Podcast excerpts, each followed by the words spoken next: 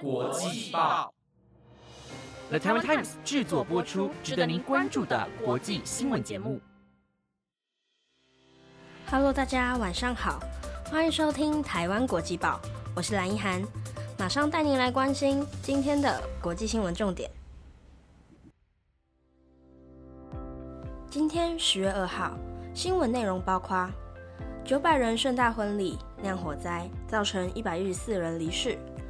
南韩至沙烏地阿拉伯转机，200多件行李失踪，至今无回应；英格兰今起禁用一次性餐具，摊贩喊成本无法吸收；纽西兰总理大选，总理确诊暂停出席活动，以远距代替；欧盟研议未来欲进入欧盟市场的外国产品，超过温室排放标准，将需缴交碳关税。若想知道更多，就跟着我一起听下去吧。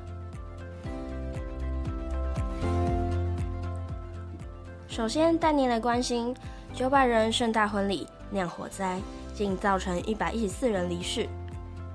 伊拉克尼尼微省上月26日，一场婚礼因为在室内释放烟火，造成114人死、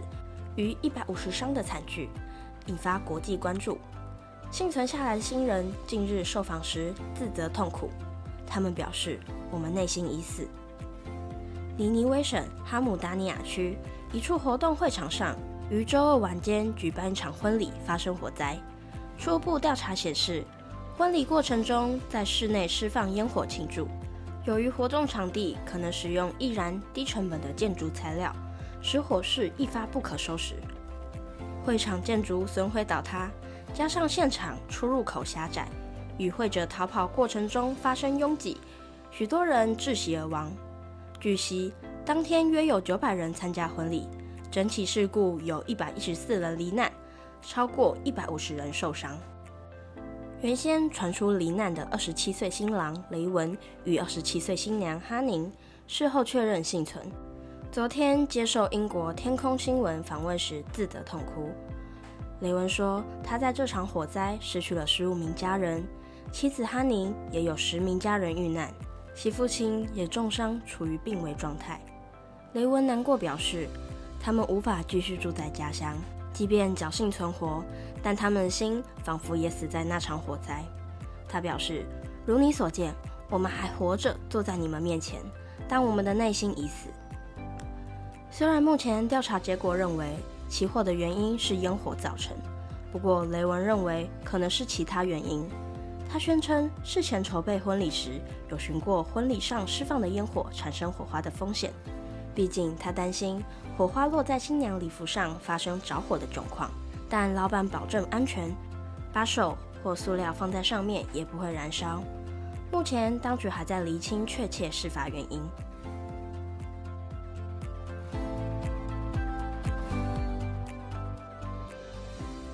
接着带您来关心行李失踪事件。沙烏地阿拉伯航空 SV899 航班9月27号晚间11时43分从南韩仁川机场起飞，载着约100名乘客前往沙烏地阿拉伯的第二大城吉达的国际机场，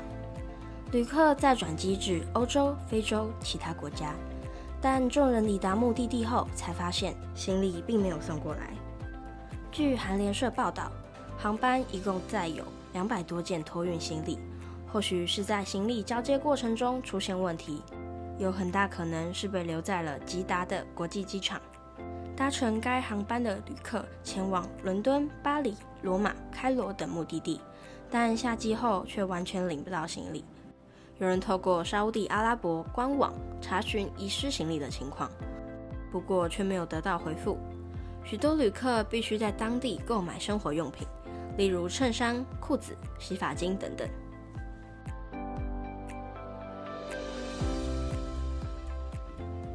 接着带您来关心英格兰从今天起禁用一次性餐具。英格兰地区为了减少塑胶污染，全区将于今日正式开始禁止所有摊贩使用一次性塑胶，其中包含所有免洗餐具、餐盘以及气球棍都将被禁止使用。据 Sky News 报道，英格兰当地政府于今日1月表示，会减少塑胶污染。英格兰当地将于10月1号起全面禁止所有外卖、摊贩、餐车及饭店业者使用一次性塑胶。新制上路后，违规者将可能面临罚款。除了英格兰地区，苏格兰在去年已实施类似的措施，威尔斯地区也在今年10月底跟上。当地一名小吃摊主受访时说，若将目前所有免洗餐具都用可回收材质替换，每年成本估计会多出1000英镑。同时，他也提到，他非常同意应该减少免洗餐具的使用，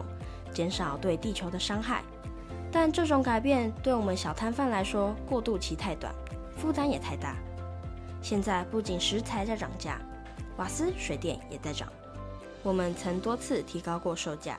但现在已经无法将这些成本转嫁给消费者，只能自己吸收。据统计，英格兰每年共使用27亿个免洗餐具，其中大多数为塑胶制，另外还有 7.21 亿的一次性盘子，但最终只有 10% 被回收。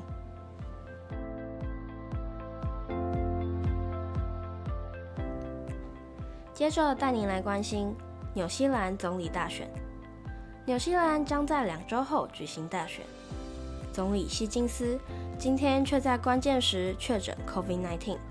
他的办公室说，希金斯在隔离期间将远距工作。综合路透社和法新社报道，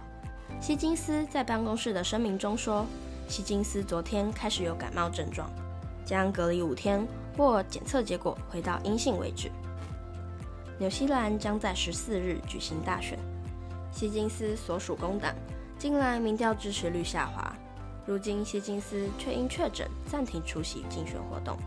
希金斯原定今天在奥克兰参加活动，但发言人说，副总理普洛尼会代替他出席。希金斯办公室说，他将在适当时候提供有关他行程的最新消息。声明说，他会尽可能透过视频软体来继续参加活动。希金斯在社群媒体 Instagram 发文说，昨夜很难受，我今天早上醒来感觉非常不舒服，刚刚得到这个消息，并附上快筛试剂出现2条线的照片。他说，我在助选行程上与纽西兰人近距离接触，我不想传染给人，因此我会遵守指南，隔离几天或直到测试结果为阴性。我会尽可能远距参与活动。纽西兰政府在8月取消所有剩余的防疫限制，但卫生局当局仍建议民众在感觉不适或检测出阳性的情况下留在家里5天。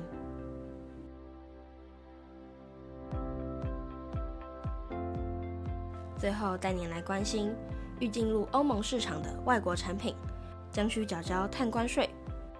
欧盟的碳边境调整机制今天起进入实施前的过渡阶段，进口的钢铁、水泥等外国产品皆需具碳排数字报告。2026年起将落实课征碳关税。欧盟这项措施引起贸易伙伴不安。中国气候变化事务特使谢振华上月在一场论坛中呼吁各国不要采行诸如欧盟课税的单边措施。路透社报道，欧盟2026年以前还不会开始在边境上征收任何二氧化碳排放。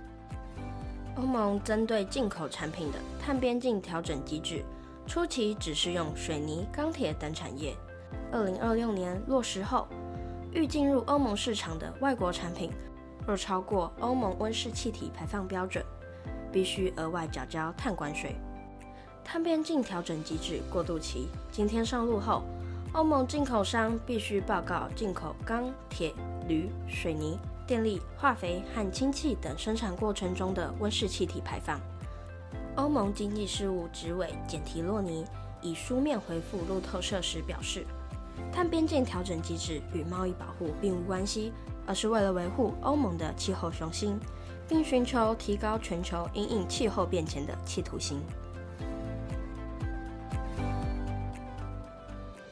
以上是今天的台湾国际报，新闻内容是由The Taiwan Times 制作播出。不知道你对今天的哪则消息是更加的印象深刻呢？都欢迎在台湾国际报的 Instagram 或 Apple Podcast 底下留言哦。我是蓝依涵，我们下次见。